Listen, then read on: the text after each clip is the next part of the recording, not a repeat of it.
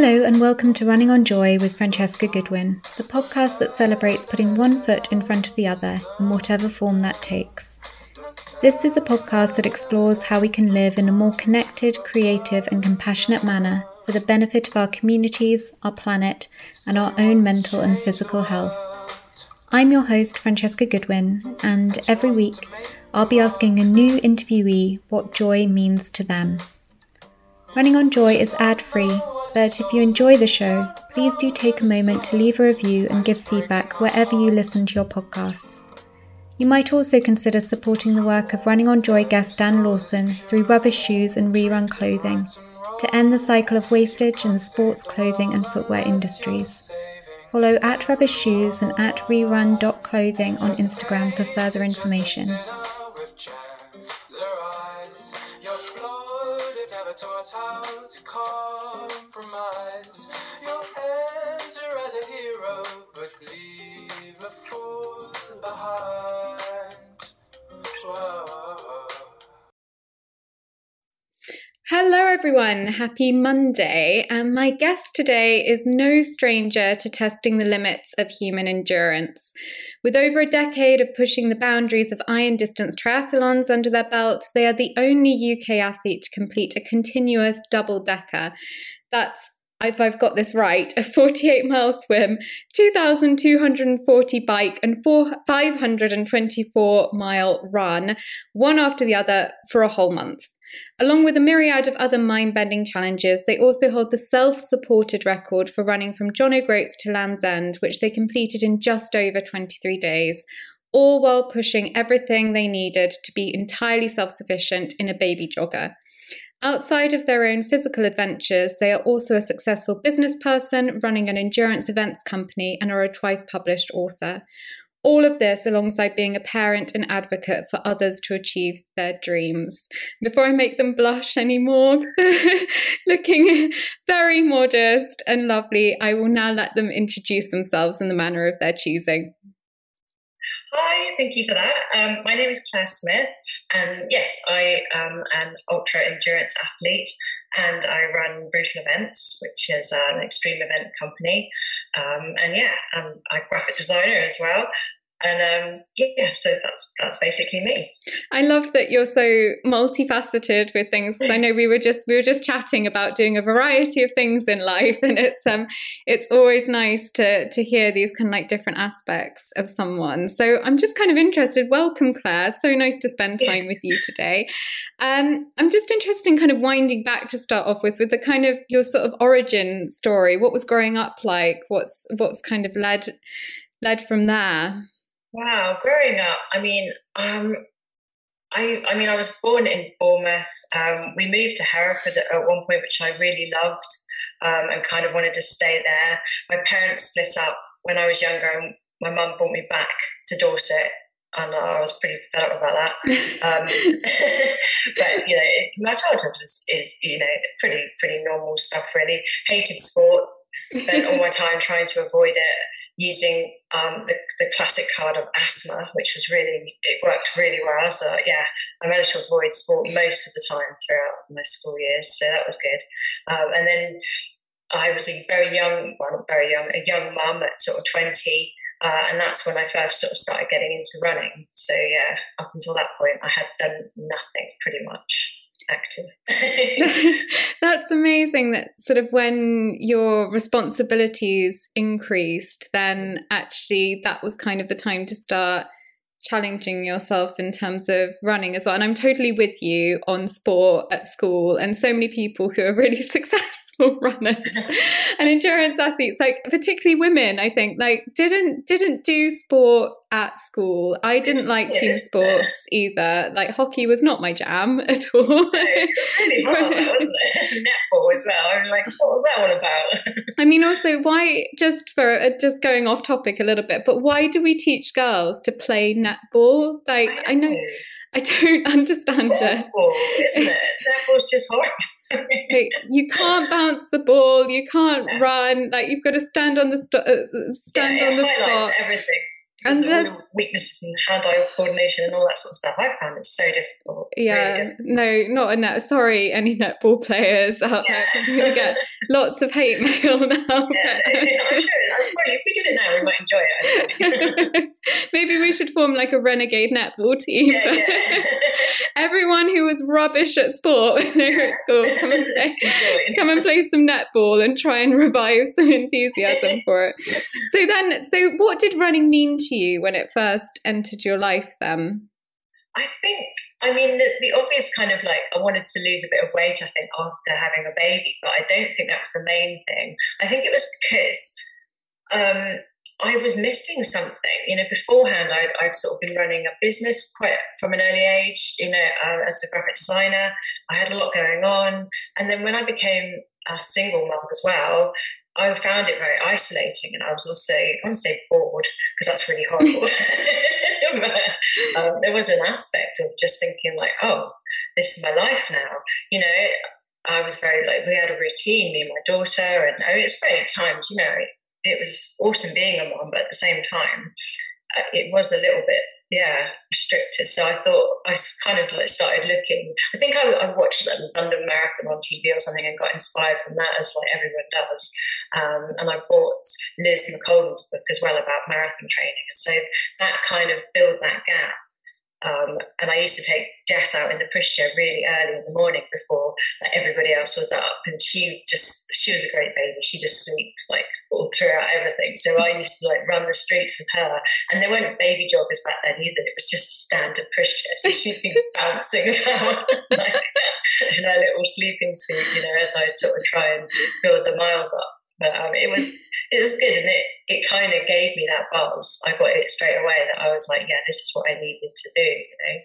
It sounds like she'd make a good like Formula One driver now. She can deal with it. she just slept the whole thing. She never cared. She was a great baby. That's amazing. How did that feel when you were when you were doing it? Was it natural? Oh no, I mean I'm not a natural runner it certainly wasn't no.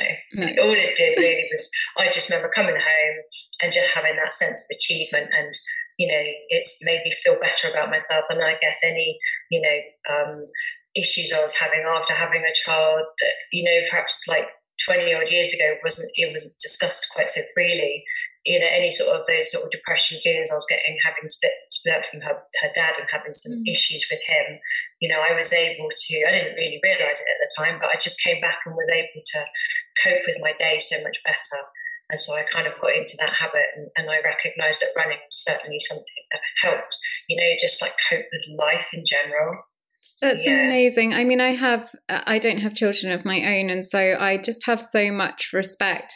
Just one for mums, but but doubly so um, you as a as a young single parent as well. And I can imagine that that would feel or could feel almost like quite in, entrapment at, at various points. And so I can I can really understand how running might give you that sense of sort of freedom and, and confidence in a way. Yeah. And endorphins as well, just nice to come back and, you know, have feeling good throughout the day because you've done your run and things like that. So yeah. Yeah, and, and the endorphins too.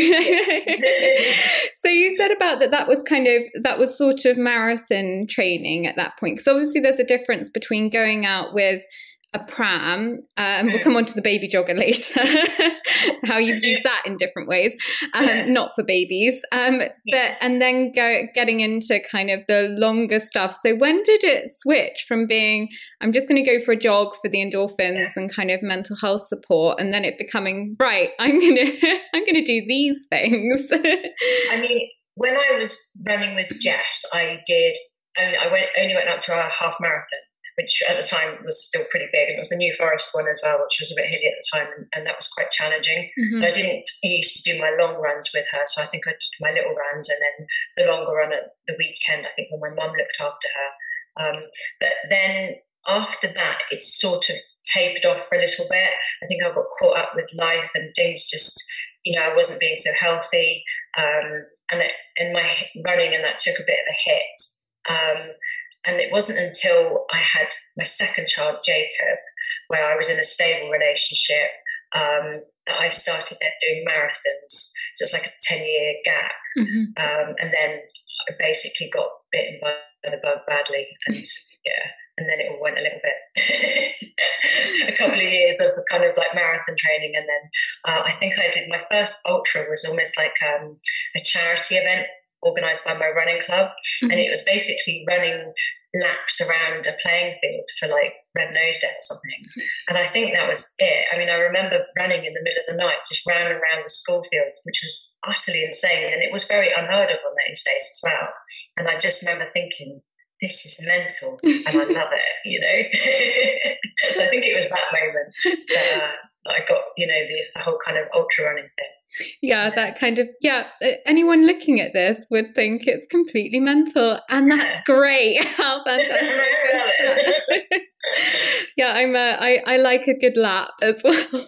Just, and sometimes you just have to take yourself out of your little bubble space and think what does this look like?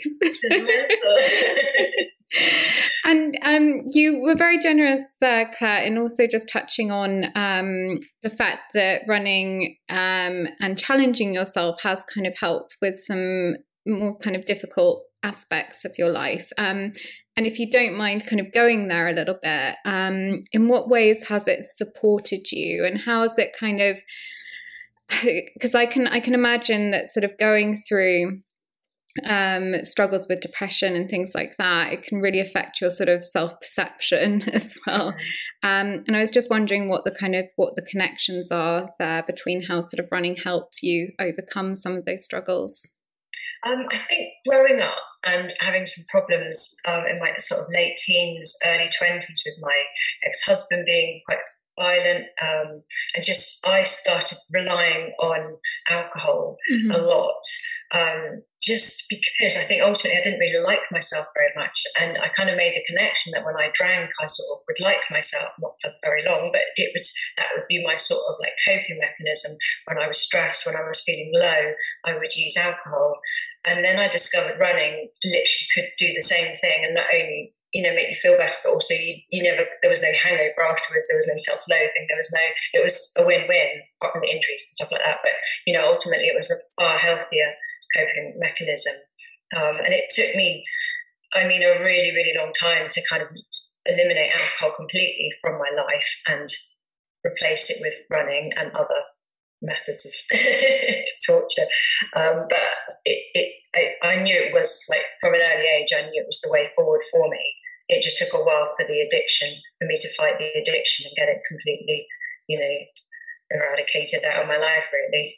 That's incredible that you did that because um, that uh, just takes so so much, and you've done that work. Um, so thank you for sharing that for for a start. And I think it's really important what you've just said as well because I think quite often people can almost kind of dismiss like oh well a running addiction is just replacing an alcohol addiction or like issues with eating and stuff. And i mean i'm i'm someone who suffered with an eating disorder for quite a lot of their life. And um yeah endurance like running has has enabled me to to overcome that i think. Yeah. and it's really difficult to um to sometimes to kind of like justify it or you feel like you have to justify it? I it's like i actually think that if you've got an addictive personality you know people say oh you're swapping addictions. Yes exactly what i'm doing.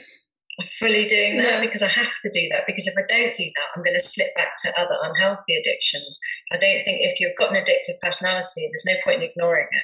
You've got to face up to it and say okay well, what can i do? I'm an extreme person. I need this to what can I put in its place because the current addiction is not working.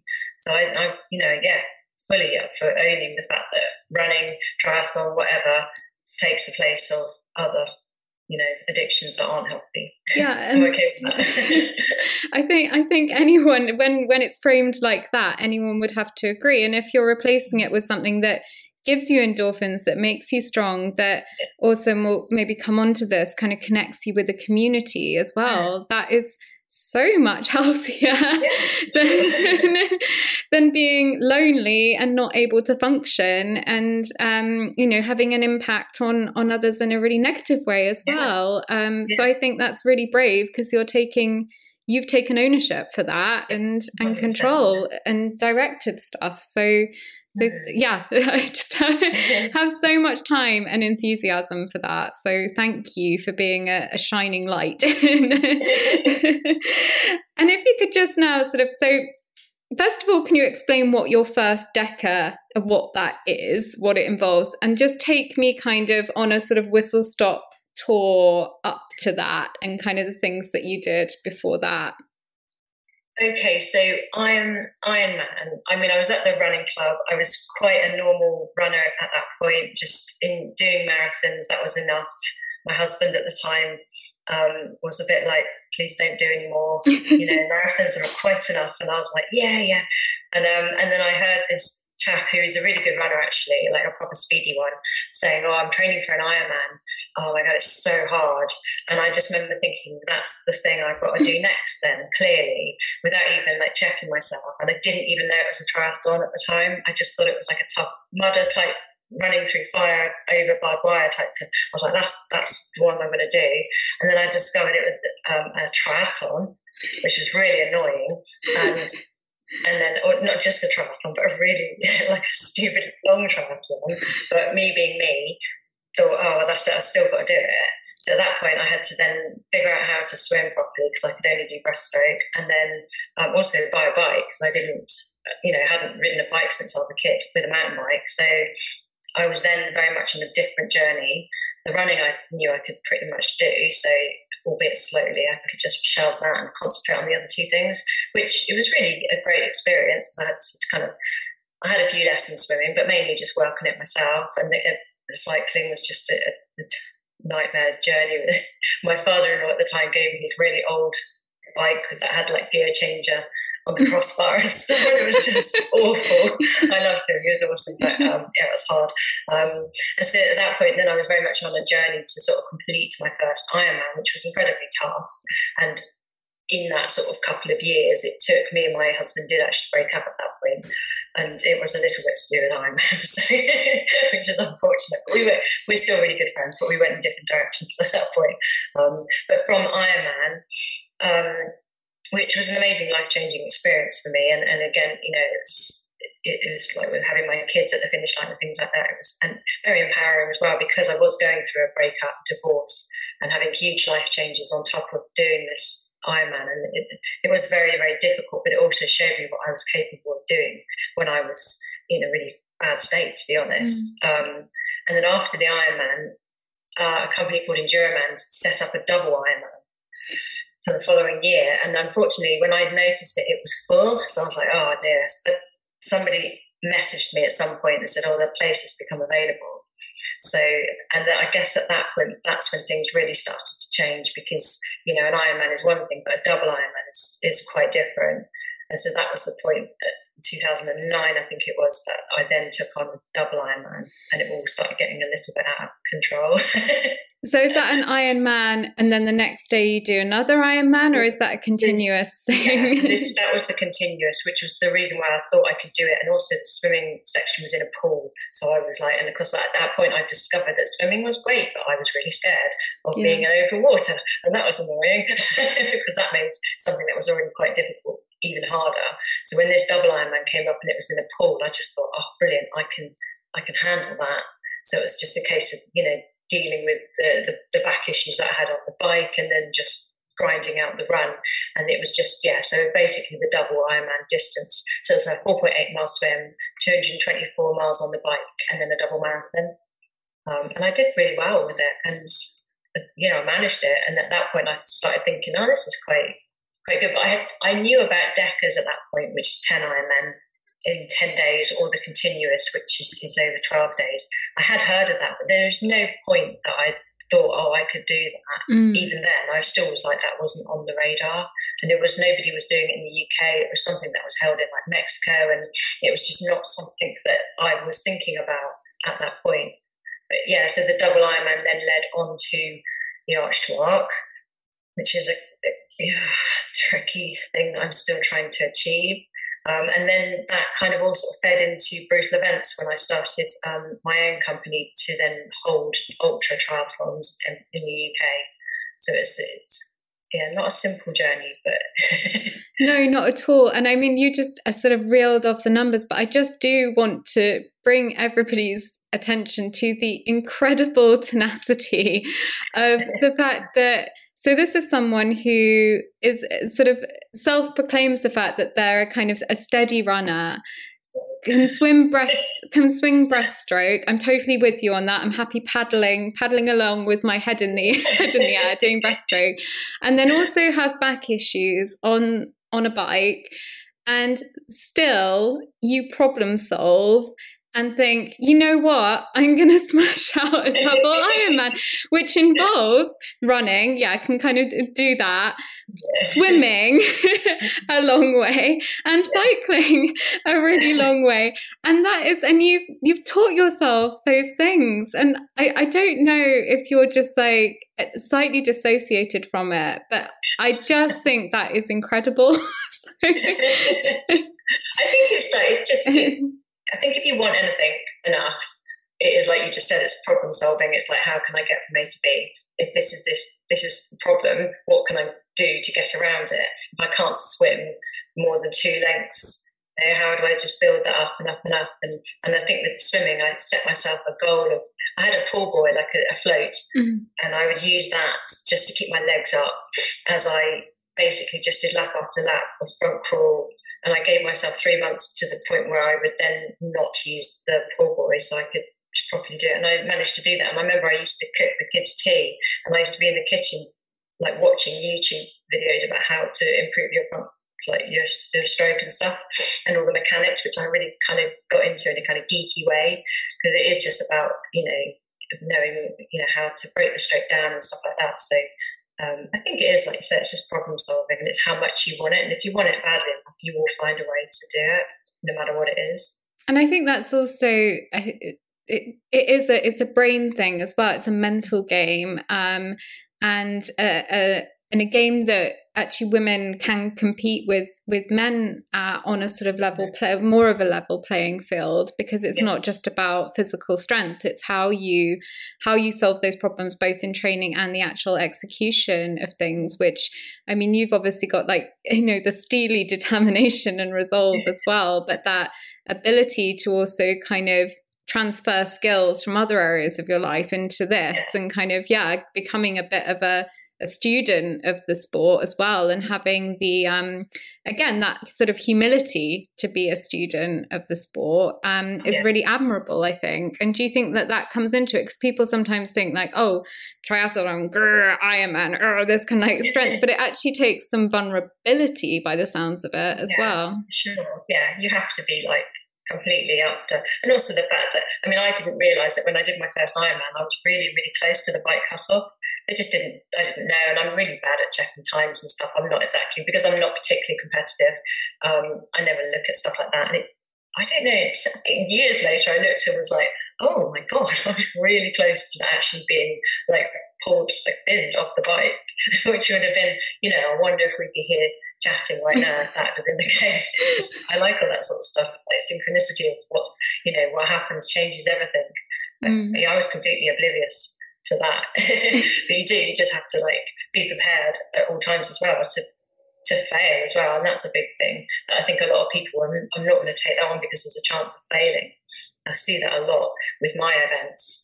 Um, people that are actually far, far more superior athletes physically than I am, but they will not take on the challenges because they think they'll fail which mm. I find mind blowing because I'm like, you're so much better at running or cycling or swimming or all three, and yet you're so scared of failing that you don't have the guts to take it on. Wherefore, I will crash into things and fail, and then do it again and again, and maybe give up for a few years and then go back and try again.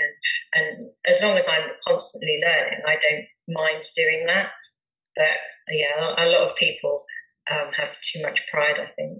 I mean, failing's not great, and it's not something that I enjoy. Don't get me wrong. I'm not like, yay, screwed that up again. uh, at the same time, it won't stop me from taking something on. You know. Yeah, absolutely. And I think, I mean, we can also glamorize failure, I think, as well, can't we? And I, it's really good to talk openly about it. But it is something that we also have to kind of own and say, yeah, it's on reflection that like that failure is, it doesn't ever feel great at the time, does it? and and that's so that's okay too. And actually mm. being open about that and saying, yeah, I'm gonna have my have my cry, have my like days of feeling yeah. like this. That's all right. But mm-hmm. the stuff that I can take away from it, that's where I can go, woohoo, let's go forwards, yeah. kind of thing, and yeah. actually find some joy in that process of learning yeah. too. But yeah, you're right. At, at the time, like, yeah, no one likes to fail, but it takes real bravery to risk risk that failure. I think definitely.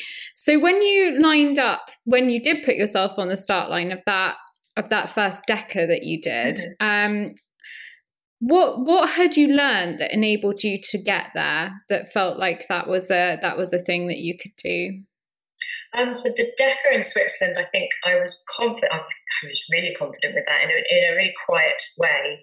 Um, so much so that I had the distances tattooed on my arm before I left, which was a kind of part of me was also like, you are going to finish this because I knew it was just going to be a case of grinding it out, mm. um, sticking to a routine um, and being super organized and also just continuing like remaining positive when I knew I'd hit those low points. There's no way you get through an event that lasts 12 days without having some low points almost you know on an hourly basis it's a, it becomes a roller coaster you're so raw emotionally because you're so sleep deprived so you have to really keep in, in the forefront of your mind all the time is like, okay, I feel awful right now, but in a minute I'll probably feel great and I'll be laughing and then I'll probably cry again. And it's just hanging on, like holding on. Um, so I think it was it was the breaking it down, which has been a constant thing for me. And it's helped me get through an awful lot of things over the years. Um, and also just having that routine and being super organized and sticking to that because that is if you just keep to that sort of like timetable you know you can get through an awful lot of of things, long things with that, you know, just being really organized. And but also the kind of because it is obviously for for multiple days, many many days, like what is that kind of m- mental process of having to kind of get yourself up for the next day and the next day and the next day? Um, I mean, like I say, I mean, I, I, had a routine, so I knew that I. I mean, I like to go to bed early and get up early. Um, so I worked with that. So I think uh, I went to bed at like 10 at night and got up at 2 in the morning. And that was, you know, and then so I had the, that four hours in the back of my van, which was awful actually. I thought it was going to be really nice, but actually it was just horrible. Because when you stop and you do DECAs, when you stop, you, you think it'd be nice rest, but your body's kind of like screaming at that point. But anyway, I have four hours in a dark van where essentially I, I tried to sleep um, and then I'd get up and, and then I would break it down into a, a, section. Like, so for the marathon, for example, I would do the first half marathon, you know, from two o'clock until whatever time. And then after that, I'd have a, a I think maybe a shower. And then I'd do the next half marathon. And after that, I'd have like a coffee and, and you know, lunch or whatever.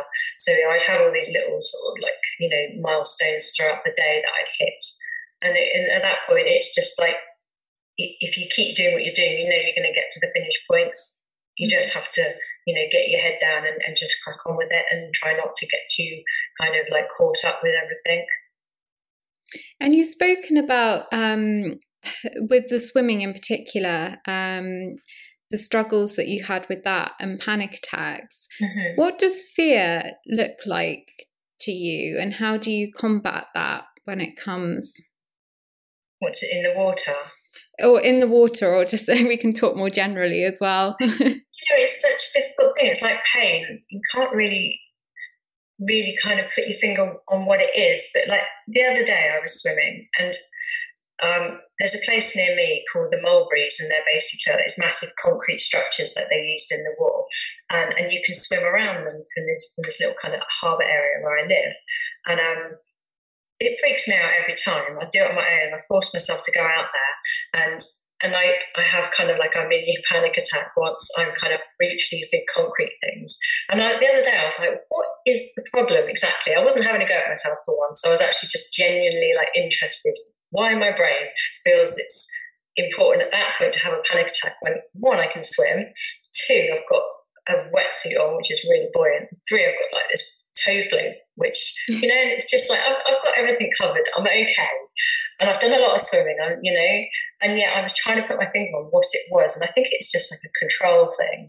You know, I'm not in control of the sea quite clearly, and that's how it should be. And I think I just respect that and, and things that could happen. And maybe I'm a bit of a control freak, and you know that's that's maybe what it is. But I just I found it quite fascinating at that point to figure out what I was actually scared of and be sucked under the sea and like drown. And it's, it's just crazy though. But I don't really know with the whole sea and you know having panic attacks and what I'm scared of because I'm not scared of the classic everyone's like oh you know what's underneath it and i'm like mm. no no i love all that i love all the creatures and you know i love you know, seeing all the crabs and, the, and all the sea, the fish and stuff like that. So it's not what's under. Um, and if I see like black, I don't think something like a monster's under there. So it's not even that. So I think it is more just a, a control thing. If I'm anxious, I like to kind of feel in control. And obviously in the sea, there isn't a lot of that. You have to just, you know, go with it. Um, and really, it's like with flying. I used to be really quite scared of flying, and that was the same sort of thing. And it wasn't until I flew to Mexico in 2019 when I was really quite depressed. And it sounds dramatic, but I didn't care at that point. Mm. That the flight that was 12 hours long or whatever wasn't an issue because I was so kind of I don't know, cut off from the real world. I was so struggling to cope with life in general that actually, if the plane dropped out the sky, you know, at that point, I don't know. I just was in a place where I kind of thought I wouldn't care. Obviously, that wasn't wouldn't have been the case if that happened, but it was interesting how my attitude and my level of fear dropped dramatically because of my mindset. And I thought at that point, it's just simply a control thing. You know, I can't control the plane. So then I'm scared of what could potentially happen. So again, that was kind of interesting. So actually, almost in terms of um, in terms of your competitions, where you can break things down, have a mm. checklist, have a schedule, and yeah. it's a long time to be doing some tough things. But is that yeah. almost less scary in a way than things outside of your control in life? Mm. Yeah, I mean, definitely, yeah. Except when you put the English Channel into it, and that's yeah. really long, and you can't break that down into anything. it's a lot of water in that thing. A lot of water, and it's a long swim, and you cannot get out and have a little cry and get back in. You just you just got to keep going, which is why it's so hard. yeah, I think um, we'll, we'll save the English Channel for a second and maybe let it maybe let it creep in again in a minute. Um, but so after you you finished the you finished the DECA in Switzerland, yeah. It? Um, and then you thought let's go double. Because um, that that wasn't difficult enough. Um, and uh, let's go double also at a time um, when when you have just said that it, it came at quite a difficult time in your mm. life as well. So what was the kind of decision making process that um, that took you there or, or lack of decision making process? I, I mean that, that year was just an awful year and things bad things just kept happening. And um, and I think I don't even know when I decided I was going to do the double DECA. It was on the radar for sure because I bought a bike. So obviously I thought I was going, mm-hmm. but there wasn't an awful lot of training going on, not structured anyway. Um, and then I was actually running our uh, Brutal Events as double uh, DECA, not double, um, in the July, which is quite a difficult event to run anyway for, for us as crew. Um, and so I remember thinking then, I don't have to do it. I, you know, no one's going to think anything bad of me if I don't go. But I was sort of like, uh, just, just very kind of, maybe I'll go, maybe I won't. Um, and then I think a few other bad things happened, and, and I think at that point it didn't even become about a sporting event. It was more, um, how can I get away from my life? How can I escape and do something that I knew would just completely absorb me and stop me from having to deal with myself, which is crazy because when you're doing ultra sport, you all you are is in your head. And mm. I think, in a sense, I knew from having the experience in Switzerland, which was a very positive one, that this I'd get a very similar thing in Mexico that it would just be you, you're in a bubble essentially with a bunch of other people that are very cool and weird, just like how you are, and and you, you you're just pushing yourself every day. Just becomes a kind of almost minute by minute. You know, oh, there's, I've got a puncher, I have to deal with that, or I need to eat because of this, and oh, the weather's bad. So you're just dealing with those. You're not thinking about what's going on at home. You're not thinking about how you know this is happening and it's awful, and that happened and that's terrible, and how do I deal with it? It's a complete escape, and a lot of people be like, "Well, you could have just gone on holiday." had a nice time. but what the double DECA did for me was was kind of fix me in a sense because I, I went away. I, I arrived in Mexico in a terrible state and I came away and I'd been on this absolute roller coaster of a journey. Um, and I'd had all my fellow kind of ultra athletes who I only see every couple of years all supported me and we all went through the same thing and I can't even really put it into words but when I came back like months later it felt like I I was better I was you know I'd worked through everything because that's all you can do when you're running and cycling day after day after day after day all you can do is just kind of gradually work through things and I think also because I finished it and I, I, was pleased with myself, you also get the sense of accomplishment and stuff like that. So I came home like a different person, and I was I was fine. So yeah, just took quite a lot of effort to you know get to that point. But it's a way of dealing with things. It's the way I deal with things because the alternative would be spiraling into you know my old previous habits and stuff like that, which obviously is not the place I want to go to again. No, that makes complete sense. And the sort of idea of, yeah, sometimes you sort of literally break yourself, um, but towards towards a challenge, um, yeah. in order to to put yourself back together in a way yeah. that kind of then makes sense mm. moving forwards. And I mean, that sounds like an incredibly empowering experience. And you were there in Mexico also without without kind of people that you knew and kind of crew yeah. and stuff like you you'd had in sort of previous challenges and i'm wondering obviously afterwards you felt this kind of strength and and togetherness mm. and what were the kind of the the low moments in that challenge and how did you move through those do you have a particular strategy when that happens um, i think it's just the thing that i always have is that is breaking it down. So, if, and I, I use this like in the normal day to day life. If I've got too much going on with everything, even if it's just work or, or, you know, like when I was, you know, moving house and stuff like that, it's just break it down. If something's overwhelming, it's like, how can I make it easier? Mm. So, when I came back from Mexico, I had all these notes on my phone that I'd just been like typing out. Every time I had a break, I'd then sit down in my tent and, and work out how many laps I'd do next. And, and then after then I'd have another break of this. And it would just be a constant kind of like terrible maths game, awful maths. It made no sense. All these, it was just like some mad woman's notes. But ultimately what I was doing was breaking it down to make it bearable. Mm-hmm. And I don't think I stuck to those plans ever because I couldn't because they were always far too like you know optimistic for me but it would be like right do five laps and then have a break then do four laps and have a break and then this will mean that you've done this many laps and you've got this much to go. And it was just always about coping with the huge amount of miles that we had to kind of get through but breaking it down so it was manageable. And it's a cliche the whole elephant you know thing but it's true and it's the only way i think you can get through these really you know huge challenges and also just when you're overwhelmed in like normal life as well it's just make a list but then just pick like a couple of simple things off it and do those and then move on to something else and it's i, I swear by that you know and I, I mean that's something that I spoke to John Kelly about actually as well. This idea of kind of that you do you do get transferable skills from mm. um from challenges like this. And do you think that holds true for you too? Yeah, for sure. I use that like all the time. Like I said, just in general life, when I've got like too much going on, it's just like right, we just break it down. The same way as you break a, a double DECA down into something that's manageable. Mm. For hmm. sure. I remember in the double DECA, there was a point I never thought I couldn't do it until I got quite injured, um, and this was an injury on the front of my ankle, and it just must have been a sort of tendonitis or something. But it was just getting more and more painful every day it was getting worse and worse. And I just thought, oh my God, this is actually going to stop me. This, you know, I've come all this way.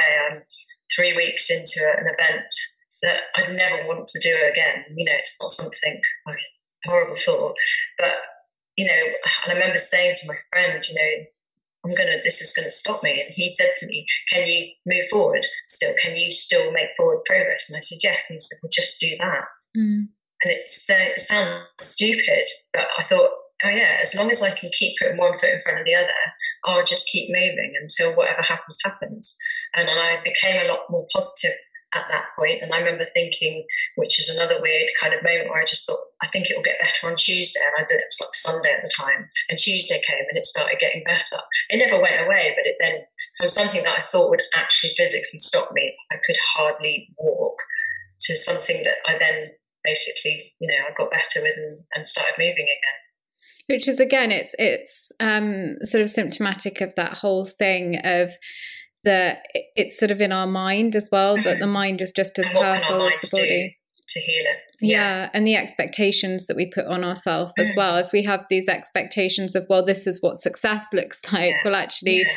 moving forwards is what success looks like and suddenly i can do that okay i'm succeeding yeah um and like you said like if, if you don't have that acceptance of kind of little failures that you then work through that mm. not something that's really possible because you just think it's a disaster everything yeah, isn't what i thought it was going to be it's all over and everything like that then you have to a lot of things with ultra runs triathlon everything is is yeah is looking at something that you thought you were going to finish in this amount of days and then before you know it it's suddenly like yeah it's going to take you a lot longer and you have to reframe that and you have to also be able to bounce back from it.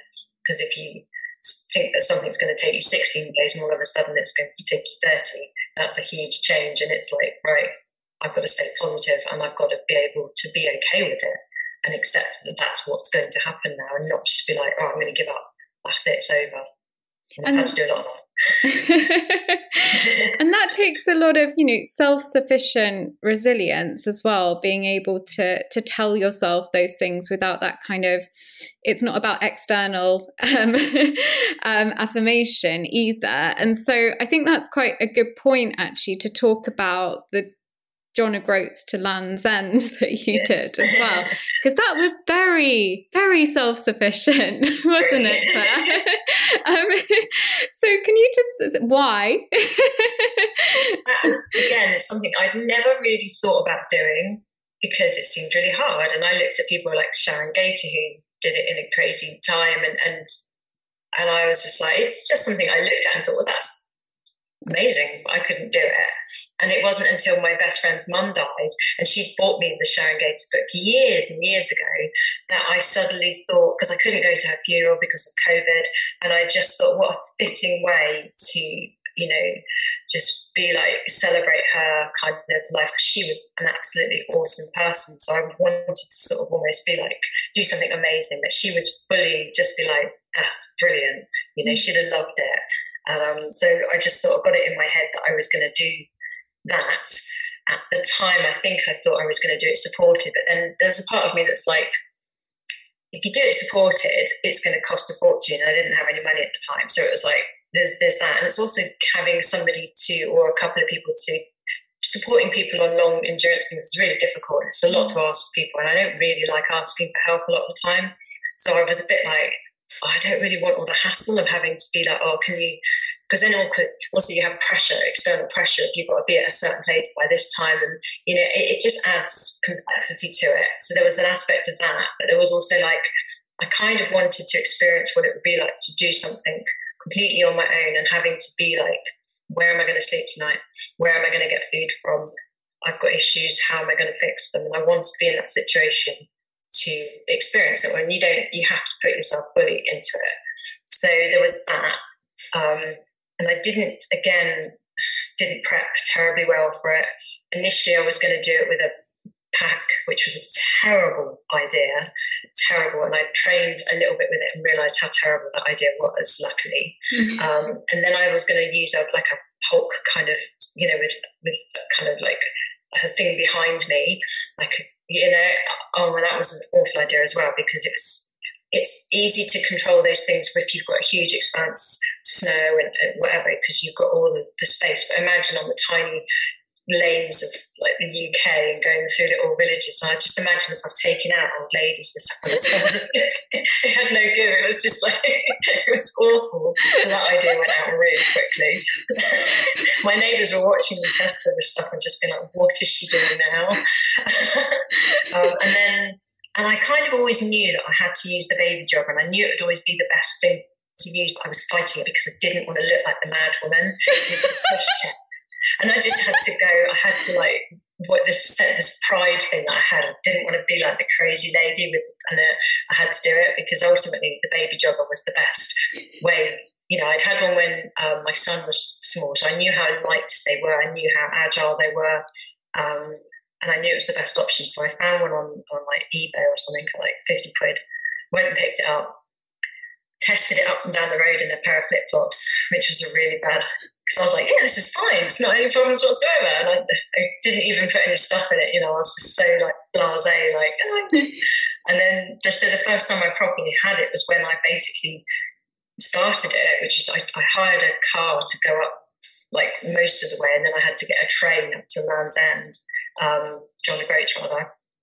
And it, that, at that point, I realised that having all my stuff into this pushchair and having to lug it all around, and, and I and also going up and down hills was something that I hadn't even thought about testing, which was actually I should have really trained with that because that was quite difficult. But yeah, so it just became at that point it became me and the, the brutal brutal jogger pushchair, um, which was yeah huge adventure that we had. Did, did you have anybody like phone in and report you for suspicion of kind of pushing a child along the A9 no, or anything? It, it, was it, was a really bad experience actually because I had, I had the whole thing is a brilliant adventure and, and, I'd never wild camped before and I was wild camping in, in Scotland and, and well, a lot of it I, I, basically wild camped for probably two thirds of it, and the other third was um, Premier Inns um, when I needed to have a wash or a break, or sometimes it just wasn't anywhere to wild camp.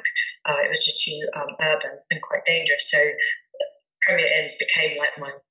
I loved them so much. If I had a Premier Inn set for that night, it would be like oh, because it would be like a bar and stuff like that, and just and that would be the time when I'd sorted all my kit out as well. Everything would be laid out and dried and stuff like that. So, but there was one night that, and it was sort of down past where Bridgwater is around that area, and I was I, I was kind of getting to the point where I was a bit fed up with the whole thing at that point. I was getting like, this can be finished, you know. I was kind of like, it's great adventure, but I'm kind of done. But you know, and I was having a lot of pain with my feet and stuff like that. So anyway, I, I camped in front of someone's like uh, a gate into a field one night, and it was dark when I set the tent up, and so I didn't think, and I was only planning on having like four hours sleep, so I didn't think to have you know any drama or anything. But I was sort of on a road, but I was set back enough that I thought I'd be okay.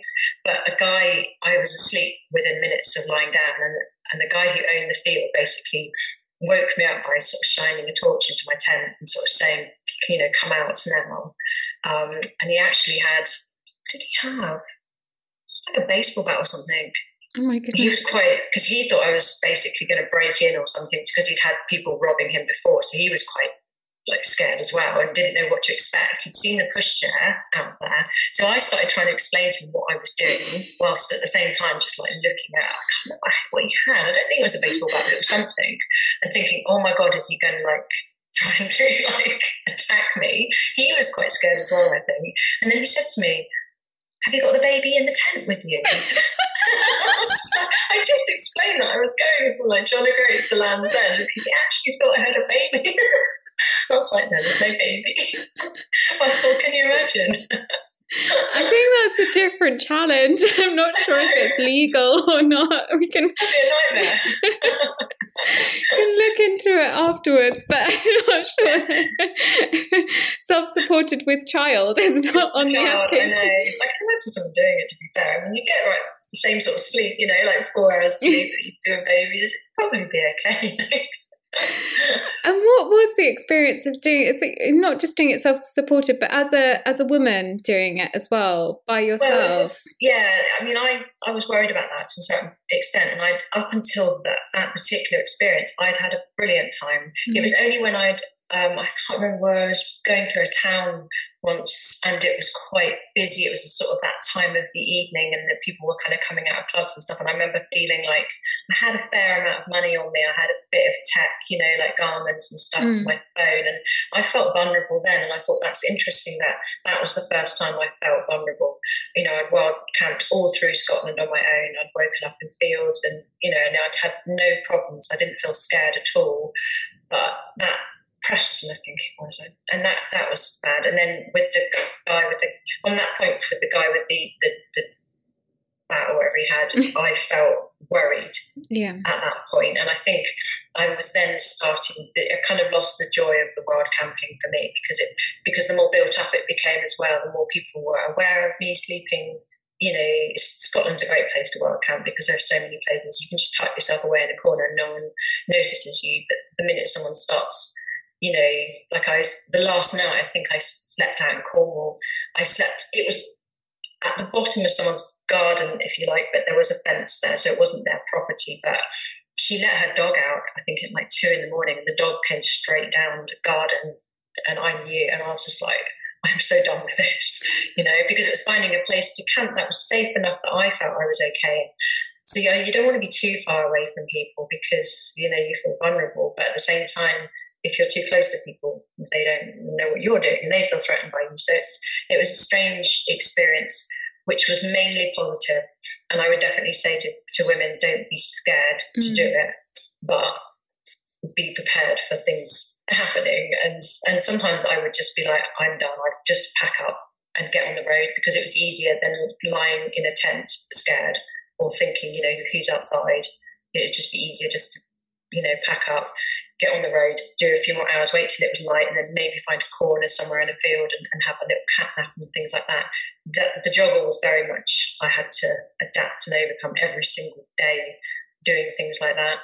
Sometimes the roads, which was my biggest problem, would be so busy on whatever stretch I was on. It was a bank holiday going to the Lake District or something like that. And it was so horrendous and it was so dangerous that sometimes I'd be like, I'm going to have some sleep.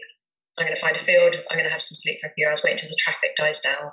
And times like that, I had to really, you know, troubleshoot because there was times when I was in a lot of pain, I was very, very tired, and you'd have constant cars and people shouting at you because you were in their way and things like that. So you'd have to be like, what's the best situation I can do? You know, what can I do to make things better for myself? So I had to do that a lot. Mm-hmm. And yeah, I got a lot of grief from being, you know, being in the roads sometimes. People were just really horrible which was nice. people are lovely sometimes. People are lovely. Cars, people are lovely. So people were like, if you, yeah, I basically became a cyclist because I was big enough and slow enough and in people's way, and they they would overtake me, you know, quite dangerously in the same way as they do cyclists, which was just a joy. and I know that you've spoken about sort of times when when home and relationships have felt kind of un- an unsafe space. And do you think mm-hmm. there's also aspects of of this kind of challenge where you are I, sorry keep coming back to it but but a single woman doing this for yourself mm. do you think that that kind of helped to sort of flip that narrative as well? Yeah for sure. Yeah to take a you know get your power back if you like and things like that. You still got to be very aware that ultimately you are vulnerable mm. more vulnerable and I don't I don't like things ever stopping me. I don't like making you know I don't want to be that you know delicate little female because I'm certainly not. But at the same time, you you could be overpowered by a male, and it is it's a very realistic thing, you know. But I refuse to let that stop me from having adventures. You just have to be smart, and I'm always very I I listen to my instincts a lot.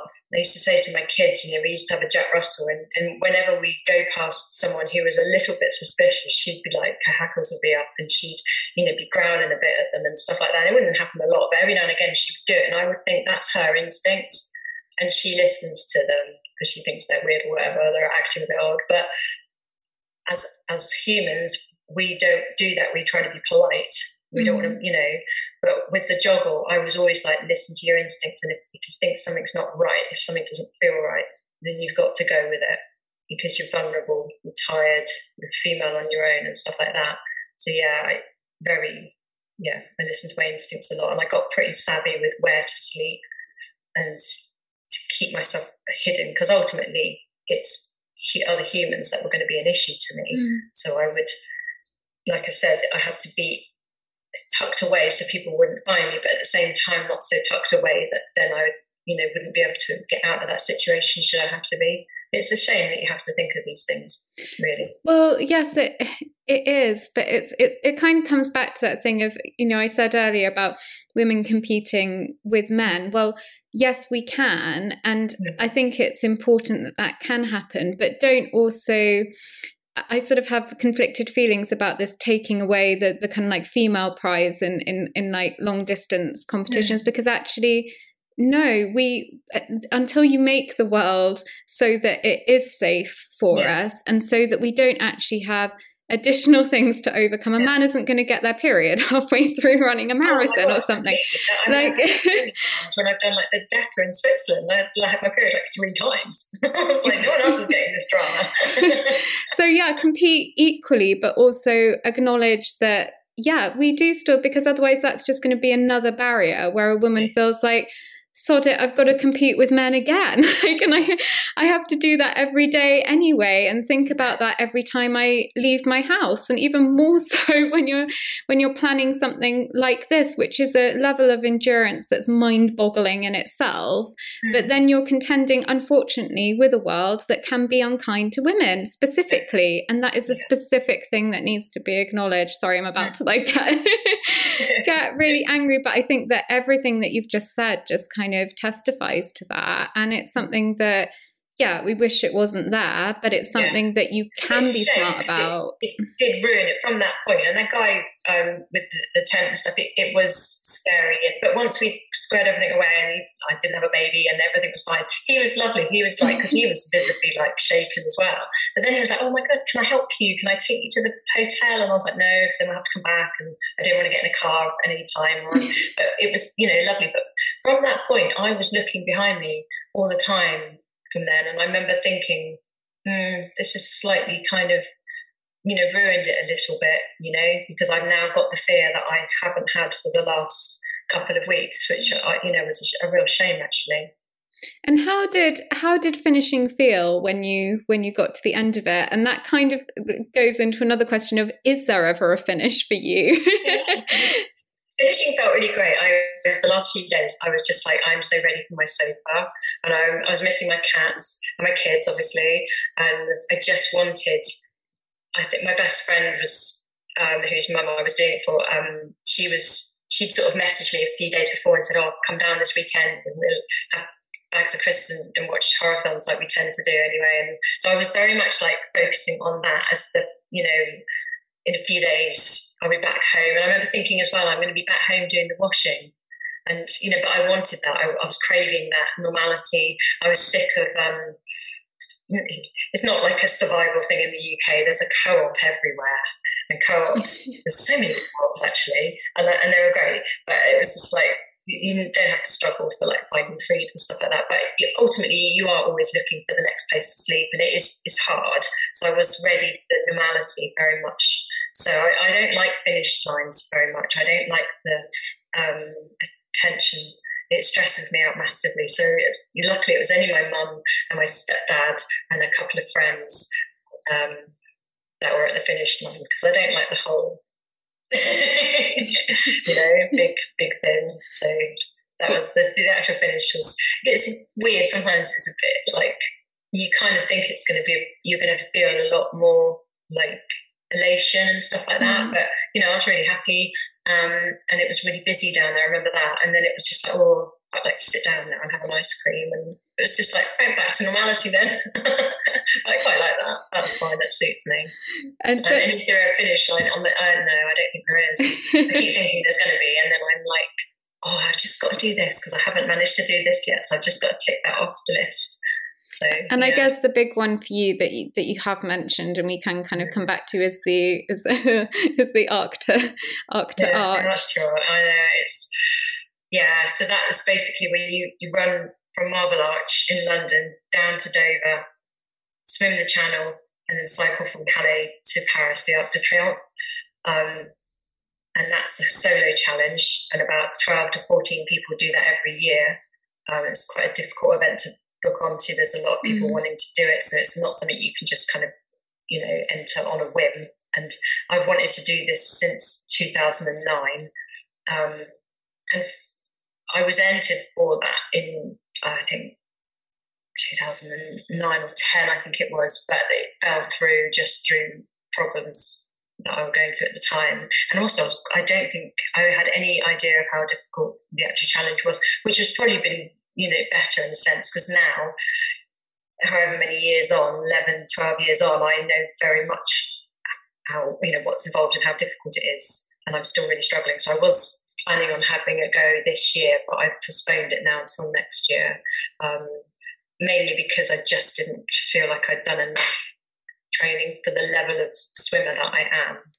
Um, um, and also the time of year as well that I booked in was getting quite a bit colder, and I hadn't taken that into consideration.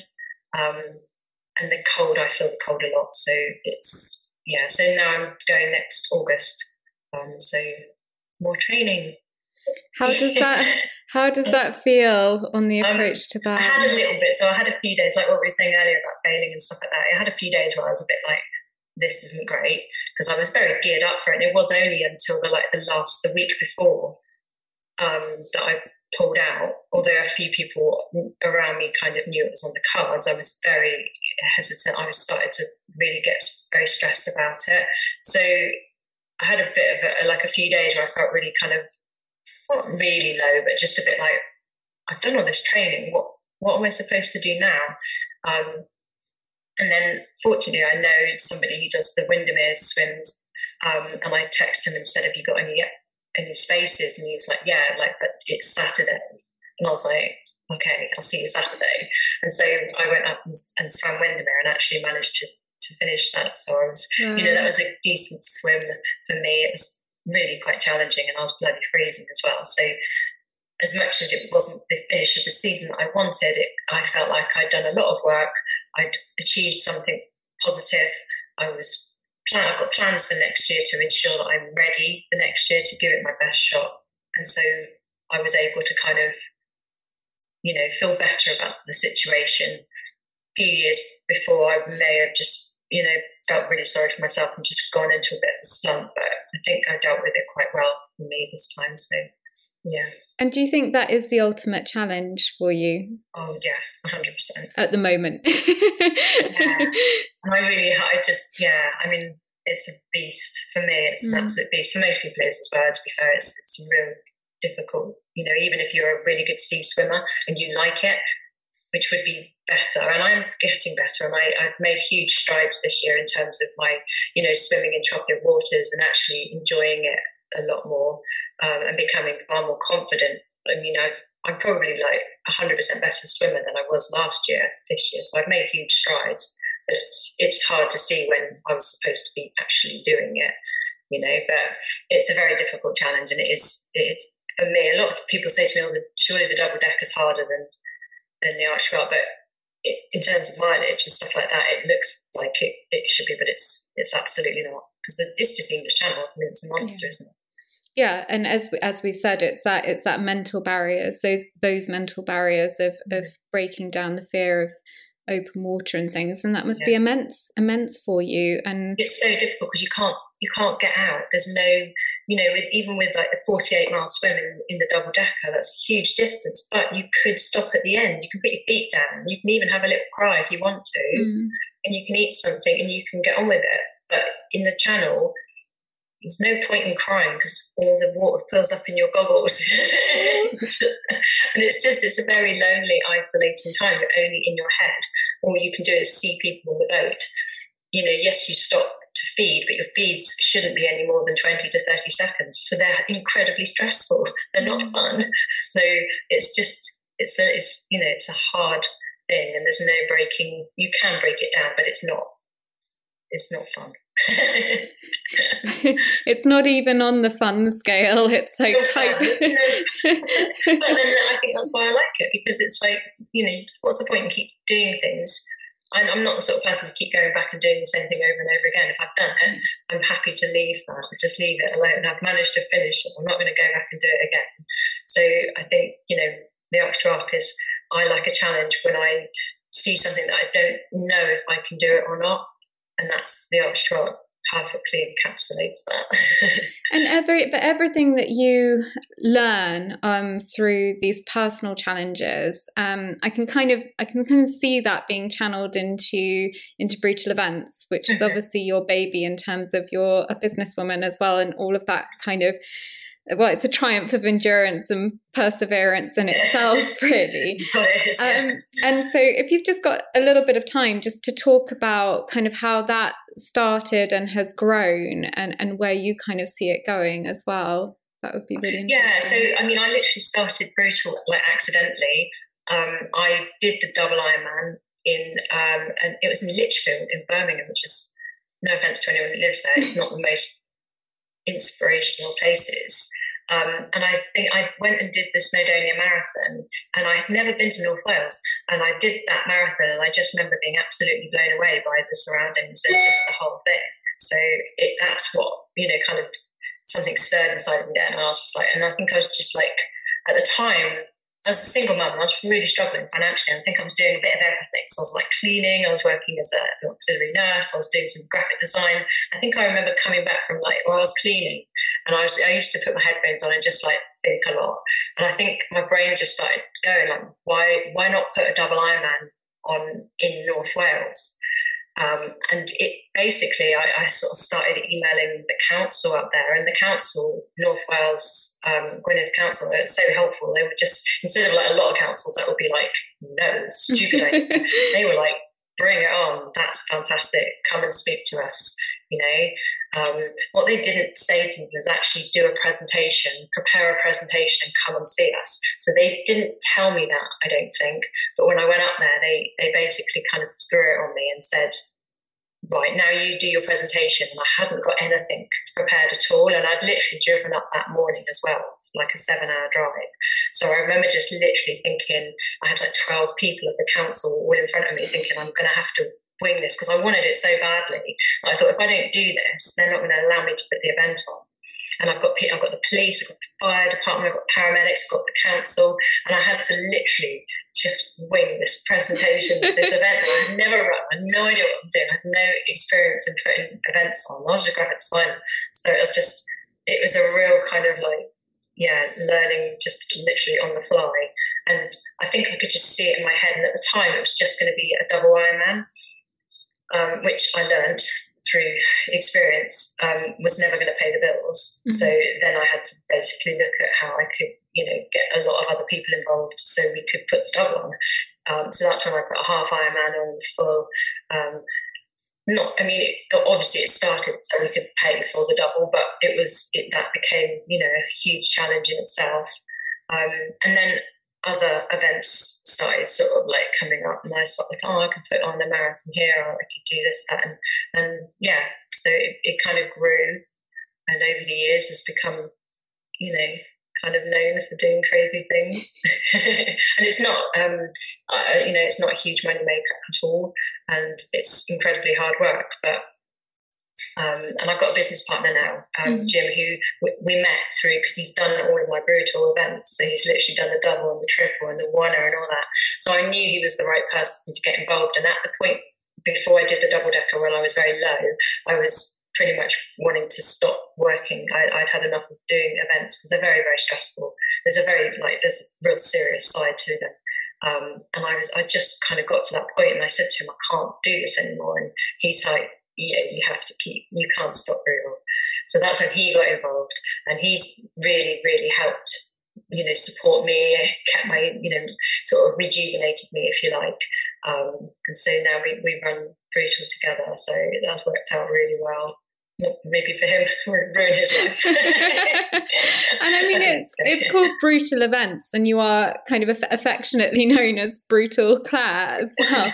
but I mean, uh, just talking to you, you are lovely, Claire, and just and um, but when when people read your books as well, pretty much from the first page, any kind of preconceptions of what somebody who does hard things in inverted commas like immediately gets broken down by your open style and sort of presenting your vulnerabilities as well for people to identify with. And and brutal events itself is also about you supporting people to do mm, hard things. They are not kind of inaccessible challenges. Um, so how do you kind of get that balance between something being really hard but also accessible for people. And and how does yeah. that kind of reflect you as well as a person? that's actually quite difficult i think because i am i'm i base a lot of our cut-off times on my times because i think i'm like on that athlete who's going to be very slow always getting lost you know so I, I base the cut-offs on the sort of time that i think i could achieve.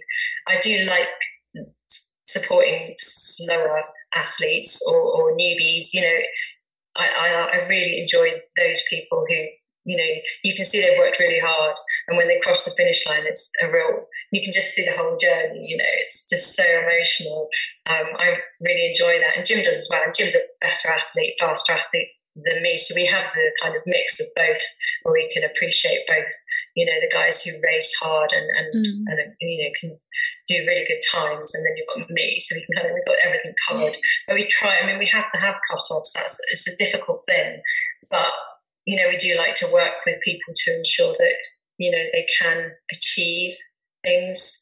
Um, it's a fine line because sometimes you have to be like, like we've had to stop people, you know, this year at Brutal and stuff that were doing the double, and it breaks my heart because, you know, you could let them carry on, but then I think back, you know, I've done some awful things where people would let me carry on, I'd have finished them, but it's just not always the case. So there's a, a line that, you know, sometimes you have to be like a bit firmer, but I like people to finish. You know, it's nice. Yeah, absolutely. But you know, there's there is a say obviously safety comes there's first, and yes, everyone else also has. You can't stay there forever and ever. Yeah, and it's as the events have grown bigger, we've had to be a little bit stricter, but we do try and continue to make our events accessible for people. And I don't think because of what we do, we're ever going to get too big either. And you know, a lot of people ask us questions, and it's always like, you know, oh, can I can my partner can me some drinks on the bike course. And I'm just like, yeah, she can. You know, as long as you don't, don't do anything stupid. We're, fine. we're not Ironman. When we don't do that, we are. I mean, I used to get kind of annoyed because people would be like, oh, it's grassroots events. But actually, we now sort of like turning that around. So it's not an insult. It's actually, we're celebrating that. You know, we are just, we're, we're, you know, we've got a good bunch of people that work with us and have worked with us for years and you know we're all a friendly bunch and we all like to you know to help people all the time when people are doing these events. So if grassroots means that that's what you know we are then yeah yeah i guess that's more we're grassroots you know. And what has brutal events given you personally do you think? Oh my goodness it's given me so much kind of confidence in the fact that if you if you have an idea even if you think it's crazy, like I said, I was cleaning at the time, cleaning people's houses. And, you know, I had this idea and starting this company and, you know, it, it doesn't make crazy amounts of money, but I'm not particularly money orientated as a person. I like my quality of life is more important than having a lot of money. I mean, I could be earning a lot more money doing graphic design mm. websites and stuff, but I choose a better quality of life. I want um, experiences, I want adventures, I want to be able to go to North Wales and do crazy things. And, and I love to experience, you know, putting on a Deca and, and seeing people's lives change. You know, I love that, that sort of thing. And Brutal has given me that, um, that sort of like crazy life. And also, I'm not very good at routine and being, you know, nine to five. Brutal. It's no nine to five for brutal, that's for sure. and it's given me also a lot of other skills as well. Where I used to, you know, I, I print t-shirts and stuff now because um, the company that I used to use were pretty useless. And I just thought, I wonder if I can do this better. And so I, I learned how to print T-shirts and hoodies and things like that. And again, like you know, a lot of like the advertising and the websites and things like that, I do it all. And and I've learned a lot with social media and the writing is you know it's something. I mean, I didn't even have English GCSE, so um, I have now because I've, I've done that now. But so you know, being able to learning how to actually write, and a lot of that came from when people were giving me. I was getting people to do blogs for their training, and then I'd take them and put them on the website. And sometimes they, they needed a little bit of editing, And so I, then I realised I quite enjoyed that side of it. I was like, well, how can I? I, I don't even I didn't even have an English GCSE. But then it turns out that actually, if I'd have made more effort at school, probably would have been all right, you know. so there's so many things in the events business. It's not just events. You know, it's learning how to write a risk assessment and an event plan. It's all that sort of stuff. Um, so it's yeah, it's, I'm I'm never bored. Put it that way. you're a lifelong self-educator as well. You know that there is the school of life, and you're certainly learning through the practice yeah. and application. we should never stop learning. I think I love that. And do you think it's that that's also given you the confidence to write your books as well? Because I think that that is incredibly brave and as much as a, much of a challenge as yeah. as facing the unknown of of um, of a physical excursion. Yeah. The book thing was a bit. I mean, I've always, for as long as I remember, I wanted to write a book. I just didn't really know what what it was about, and and you know, becoming brutal. A lot of the stuff in there I've written a long time ago, and I was just I pulled a lot of it together when I decided that I actually was going to do it because a lot of people are like when are you're going to write a book, and I was kind of like sort of am, but I'm not really. And it wasn't until the last sort of year that I just thought, you know what, make an effort and actually start putting it all together. But it was, you know, to pull like 80,000 words together and actually also make it, let it flow and have some sort of structure. And it, that was a real challenge. And that took a lot, you know, to kind of figure out. And then it was like, how much are you going to share? And I'm like, it's no point in writing an autobiography if you're going to not tell people what's going down. And it's just like, but then there was a real moment where I, I had done everything. I, I worked with an editor and he was great. And then I, I obviously I do all the design and the setting because that's what I do. And, and I then I had to put it onto Amazon and that's like awful, the worst. Um, and I remember doing it, finally getting it to the point where it was like people could buy it. And then I was just struck in like horror of the fact that oh my god people were going to buy it. People were going to read it. Oh my god what have i done? And my daughter was like what did you think was going to happen now and i'm like i hadn't even processed the thought that i'd written all this stuff that was like personal. And then people were going to read it that was a moment. that all the things and they're about me. I know, really personal stuff. And I do find it a little bit, even now, you know, years on, that I've there are some times when people say to me, "Oh, I read it," and I, I almost, I have to stop myself from going, "Oh God, I'm really sorry." it's like apparently I shouldn't apologise, but it's you know the, the, the John O'Groats book was um the bit was much easier to write because that was more about um, it was still really honest but it was just it was more sharing um, the journey and the pictures that I took because I really enjoyed taking all the pictures every day mm. and that was a lot nicer um, but I mean I love the whole process of, of writing and I'm now I'm writing the, the Arch to Arc one now which has obviously been extended which is good because I needed more words so obviously I had to have there's a reason another chapter but yeah so I'm I'm enjoying that process as much as you can enjoy writing a book because it is a bit challenging.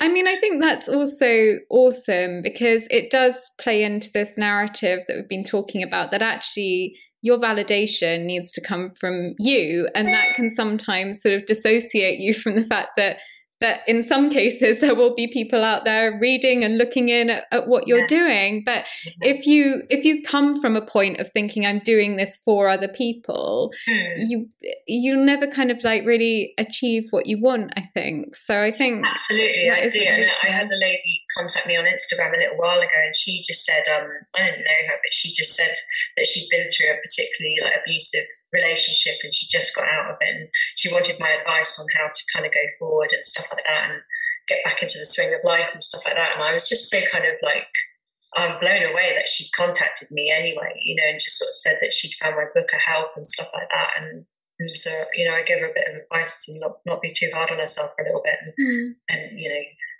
you know give herself a year out kind of like just to get herself together but I was like, I get messages sometimes from people that have gone through or they've stopped drinking, you know, because me and a few other people that, you know, that that's inspired them and stuff like that. And I think that's the biggest message I wanted to get across, especially with the drinking and general just addiction, is that, you know, it took me probably not even an exaggeration, a hundred times to, to stop.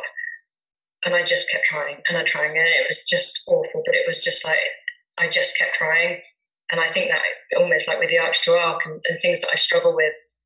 And I think, well, you know, if it took me a hundred times to stop drinking, if it takes me, you know, hopefully not 100 times to the arch to arc, I can't afford that. It's going to be a very long book, Claire. yeah, but yeah, so it's, you know, I want to get that across to people that even if you've tried giving up and it's just, you know, whatever you've tried, you just have to keep trying and at some point it will stick. I think that's amazing advice. Um, and it actually answers one of my uh, short final questions. So we'll skip that one now. Um, and um, so, just finally, what do you think younger Claire would have thought reading about the things that you've done now? Oh, goodness. I think she'd be quite impressed actually. Because I, I mean, when I was growing up, one of the things me and my best friend used to say would be like, "It's better to burn out than to fade away." We had this saying. I don't even know where we got it from, but we used to say it a lot to ourselves and each other, and and I think that's kind of what I live by. It's just better to just to do, you know, as much as you can. I don't want to get to the point where I'm, you know, on my last legs and just think, oh, you know, I never did that. Mm. Even if I tried it, you know, the arch if I never actually managed to do it, since I've bloody tried it, you know, I just think it's that's kind of what I live by. And I think younger Claire would be like, yeah, you're definitely doing that. Yeah. do it, do it. so we know that um, Arch to Arc is is next in terms of a, a, personal physical challenge. Is there anything else on the agenda um, personally, or um, also with Brutal as well? Um, I think for me, um, events wise, I run the Oner, but I've never been able to do the Oner. So I've obviously done it over the 24 hours. Mm-hmm. And yeah, so I, I know I can do it. It's just a case if I can't do it because I'm not particularly fast. Um, and it does come down to like the, my one of my weaknesses is discipline and training and stuff like that. I tend to not with the arch to arc, but other events I've gone into them undertrained and I've blagged it because I'm stubborn and, and it's it's not an arrogance. It's just because I'm a bit chaotic and I'm busy and I tend not to be too, you know, my discipline is something that I need to work on personally. And I know with the one that if I actually had the discipline to train for a year to do what I actually need to do, I could do it. And actually that's it's something I'd like to do is actually apply that and actually make myself follow a plan and try and do the one not just turning up on the start line going, yeah, come on, let's just give it a go and see what's, what's going to happen. It's like, you know what's going to happen, Claire, because you've done this 10 times now and you don't make it. And that's along, that's along the southwest coast path. That's like, yeah, it? yeah. So, yeah, it's 82 miles, 24 hours. It's a challenging event. Mm. But I think it's something I could do. But like I said, it's, it's not, not scared of the hills or, or, or, you know it's it's purely the discipline that's leading up to it it's the nine months before it it's the training I'm not doing. And then it's almost like, you know, it's just not an event I can blag. And I think I'd really like to train and give it a go and try and do it so I can take it off the bloody list. Cross planning, training off the list of things to do. And did I did I see on the Brutal website that there's some something called a 300 that's on on the cards yes. for next year as well? Yeah, so we ran the 300 in um, York this year when we did the Deca. So we were coming back from York. We'd been up there and had a, a, a meeting with the council and things like that. And I said to Jim, I was like, should we put an event on just so whether the Deca does the run, it just goes around the lake? I was like, what about if we just put an ultra run on around that. And he was like, yeah, sounds like a good idea. And I was like, well, that's 300 miles. And he was like, yeah, all right, well, we're there. You know, it's no big, you know. And it was really quite a, you know, it was one of those events that you don't, you think will just, you know, run along by itself and stuff like that and quite quietly, but actually it became quite special. The people that were doing it, it was, it was, an, you know, enough of an event that you could stand on its own almost. So um, we decided to make it harder by putting it on in Wales whilst we're doing when we do the brutal, there's a the lake lap run, which is really quite challenging. Um, and so we've, we've put it on there for next year. So hmm. it's going to be a 100 and a 200 and a 300. So yes, you can come to that. what, like time, what time of year is that on? yeah, yeah, that would be a good that would be a good challenge for people. And finally, what does joy mean to you? Joy. I mean, it does come down to like I don't know, just getting out like where I live at the moment, so I moved to Portland about a year ago, and I, I just I'm constantly surrounded by. I go for a run, and I'm just because I'm really close to the coast path, and I'm just constantly surrounded by the sea and just amazing, um, you know, rocks everywhere and just great views and stuff like that. So I think for me, it's I'm very fortunate in the fact that I can have joy pretty much any time I go out for a walk or go out for a run. Um, there it is, you know, it's just being surrounded by the sea, basically, it seems to be, as much as it causes me drama. yeah. it's that really. Yeah. The things that you hate also bring so much joy. Literally, that sums up my life. what a great way to finish. Oh, Claire, thank you. There's so much more that we could talk about and say, and hope hopefully we can have many more of these conversations where it's not in an interview format. But because I just feel so so privileged to have shared some space with you today, I feel quite emotional. Actually, it's been it's been quite a journey, and and thank you so much for for your honesty and for for being the open book that you said in our initial kind of email correspondence um, oh, that you were. And um, where can people follow you if they want some more information about your own challenges or about brutal and doing crazy yeah, things? so, um, brutal events it's just brutalevents.co.uk um, my website is brutalclaire.co.uk and yeah instagram brutalclaire. And uh, yeah so that's basically our update everything Wonderful. I will put those in the show notes as well, obviously. But thank you so much again. Um, we'll say goodbye properly off off air. But um, good luck with all of your training and non-training. and we'll speak soon. Bye, Claire. Bye.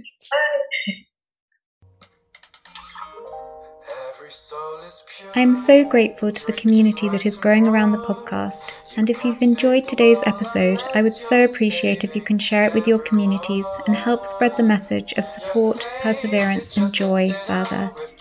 If you have any feedback or suggestions for future guests, you can find me on Instagram at running underscore on underscore joy. I'd love to hear from you. Thanks for listening, and I'll see you next time for Running on Joy.